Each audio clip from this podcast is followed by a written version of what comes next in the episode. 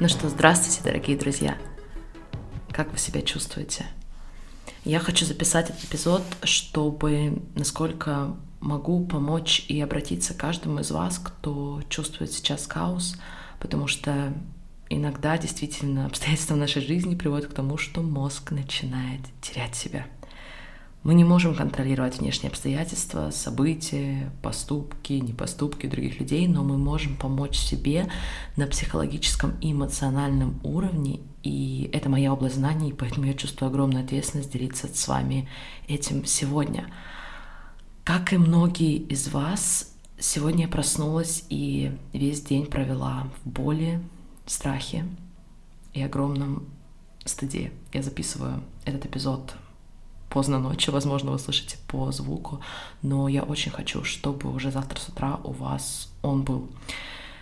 Примерно в 6 утра сегодня муж прочитал мне последние новости, и я прям физически почувствовала, как тело погружается в эмоцию ужаса.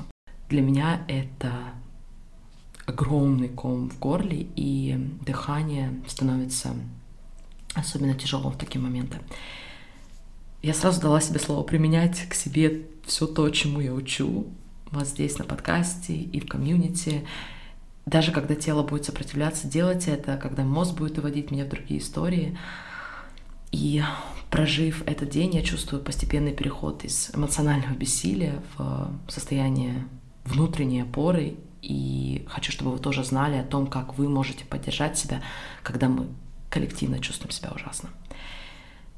Я направила сообщение в канал комьюнити спросила участников, что они чувствуют. И большинство написали про страхи, про пустоту и про стыд.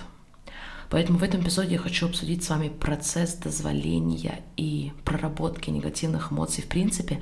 И под конец хочу сказать несколько слов про стыд, потому что, по моим наблюдениям, это была и продолжает быть самой сильной эмоцией для многих из нас.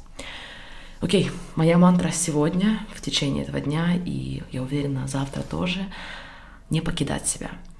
Потому что мой мозг, естественно, как любой нормальный мозг, который запрограммирован искать опасность, находится сейчас в максимальном напряжении, максимальной готовности и даже защите.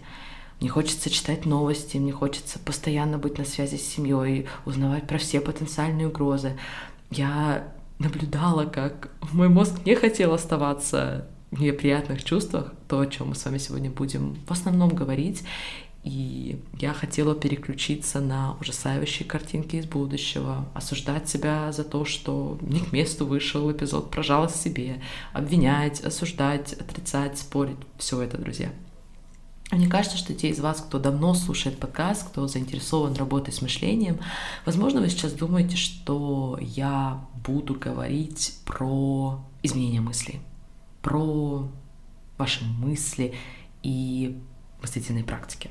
Но это не совсем так. Я скажу чуть дальше буквально несколько слов о том, как я вижу сейчас работу с мышлением, но я убеждена, что для многих из нас основная сила и основная работа будет происходить на линии чувств. Она начнется, по крайней мере, точно на линии чувств, потому что чувства настолько сейчас сильны.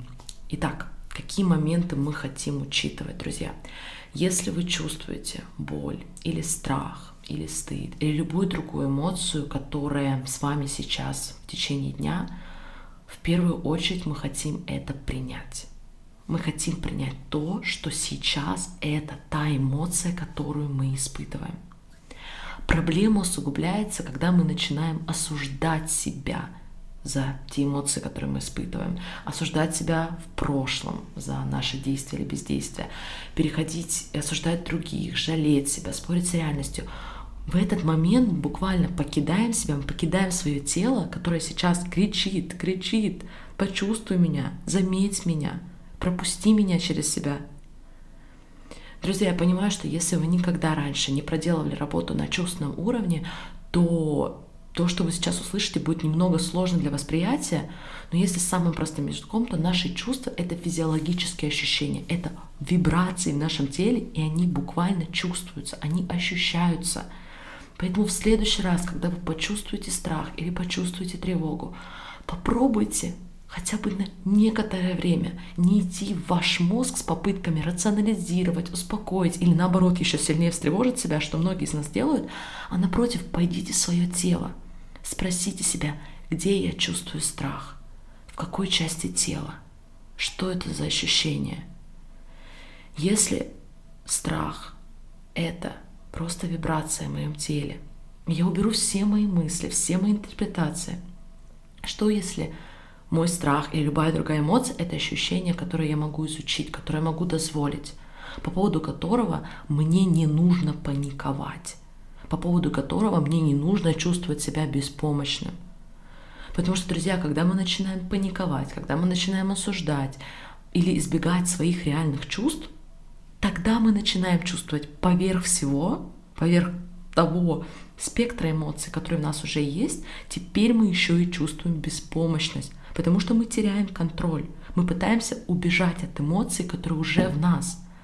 Но когда вы обучаете себя, постепенно обучаете, что самое плохое, что может случиться, это эмоция, и я могу ее чувствовать, я могу быть с эмоциями, то мы начинаем постепенно забирать обратно контроль над своим мышлением, над своими эмоциями. А ваше мышление и ваши эмоции сейчас, ваш мозг сейчас — это главная опора, которая у нас есть которая нам всегда под контролем, вне зависимости от того, что происходит вокруг. Поэтому, друзья, впустите эмоции, не осуждайте их, не убегайте от них. Эмоции безопасны. Они безопасны, пока мы не начинаем от них отчаянно убегать.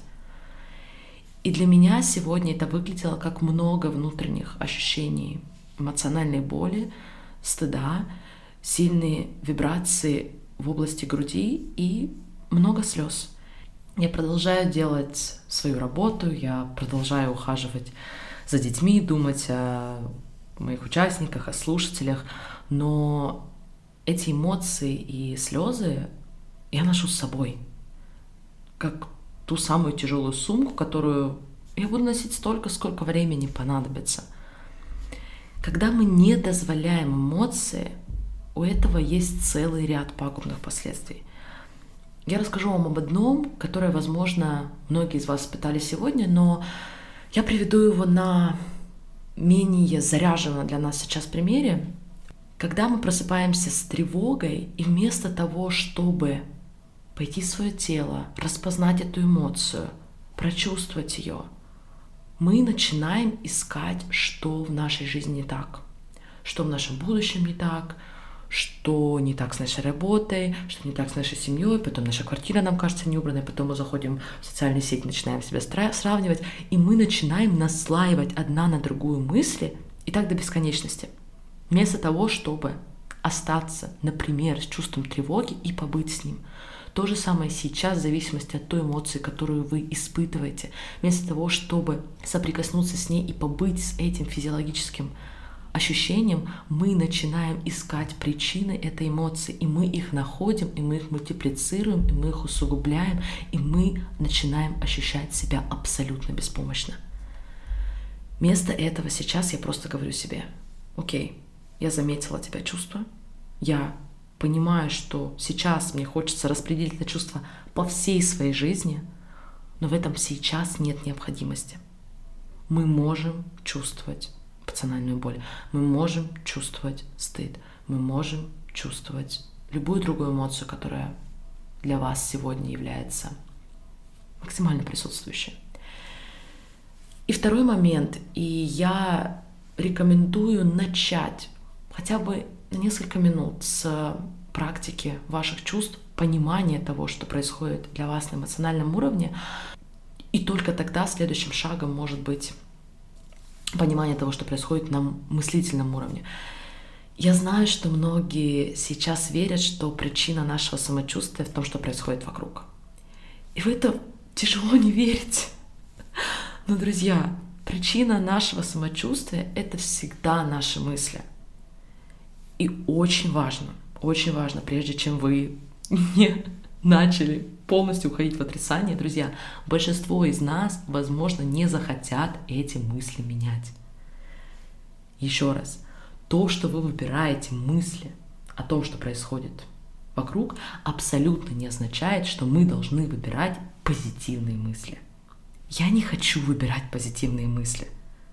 Но здесь нам безумно важно отделять факты от нашего мышления, потому что факты, происходящие реально, не влияет напрямую на наше самочувствие. Почему важно помнить, что ваше самочувствие является результатом вашего мышления? Это не чисто теоретический вопрос. Это только вопрос того, что если мы с вами будем продолжать верить, что мир, политики или происходящее вокруг создает наше состояние, создает наши чувства, то получается, что единственный способ, чтобы что-то для нас изменилось внутри, чтобы мы перестали паниковать или перестали находить себя в состоянии эмоциональной беспомощности, это только если мир изменится, только если другие люди начнут вести себя по-другому. Получается, что мы ставим свое эмоциональное состояние в зависимость от других внешних обстоятельств, которые мы не можем контролировать. Но прелесть и уникальность человеческого опыта каждого из нас, друзья, что никто не может заставить нас думать ничего без нашего разрешения.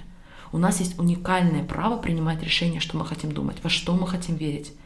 Как я уже сказала, большинство из нас будет намеренно принимать решение, выбирать верить в мысли, которые причиняют нам боль определять наше дальнейшее поведение из выбранных нами мыслей. И мы будем поддерживать себя в этом выборе. И мы будем теми людьми, которыми мы хотим быть. Еще раз, внешние обстоятельства не создают наш опыт, не создают наше состояние, не создают наши действия. Мы всегда можем намеренно выбрать, что мы хотим думать. И напоследок я хочу сказать несколько слов о стыде. Я специально сегодня переслушивала потрясающую Брене Браун и постараюсь здесь в самом кратком формате передать основные идеи, о которых нам нужно помнить. Друзья, необходимо различать две эмоции – вину и стыд. Вина звучит как «мне не нравится мое поведение», «я хочу вести себя по-другому», «хочу попробовать другое поведение». Стыд звучит как «я плохой», «со мной что-то не так». Стыд ведет к депрессии, он ведет к агрессии, он ведет к разным формам зависимости. Это доказанные исследованием факты. Вина же может быть инструментом нашей внутренней обратной связи, нашим двигателем, нашим прогрессом. Конечно, только в тех случаях, когда мы берем вину, принимая на себя вину за те вещи, которые находятся в зоне нашего контроля, в зоне нашей ответственности – а ответственность, друзья, это означает возможность фактически предоставить другой ответ. Ответственность, ответ, возможность предоставить ответ. Наши ответы — это всегда наши мысли, чувства и действия по поводу внешних обстоятельств. Внешние обстоятельства находятся вне нашего контроля. Но наше мышление, наше эмоциональное состояние и наши действия под нашим контролем. Я знаю, что многие сейчас задают себе вопрос, что я могу сделать, как я могу сделать. И, друзья, я бы мечтала дать вам ответ, но у меня нет для вас ответа. У меня есть вопросы. Есть вопросы, которые я буду задавать себе каждый день.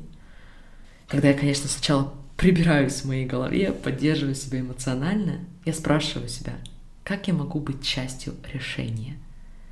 Каким человеком я хочу быть сейчас больше всего? что находится под моим контролем и как я могу быть большей поддержкой для других и для себя. Если вы сейчас чувствуете боль или страх, или стыд, или неопределенность, я с вами. Не покидайте себя. Вы, ваши эмоции, ваше мышление – самая главная опора, которая у нас сейчас есть. А у нас есть всегда право выбирать, как мы хотим думать, чувствовать и действовать. Это право неотъемлемое, и мы будем использовать его всю свою жизнь. Вы наверняка слышали известную цитату мать Терезы, когда она говорит о том, что ее однажды спросили, почему она не участвует в антивоенных демонстрациях.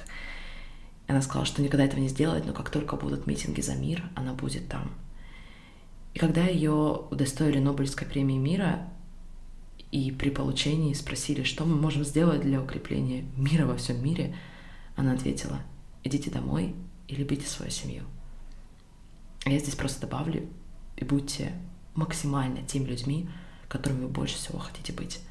Я люблю вас, дорогие друзья, обнимаю и до самой скорой встречи.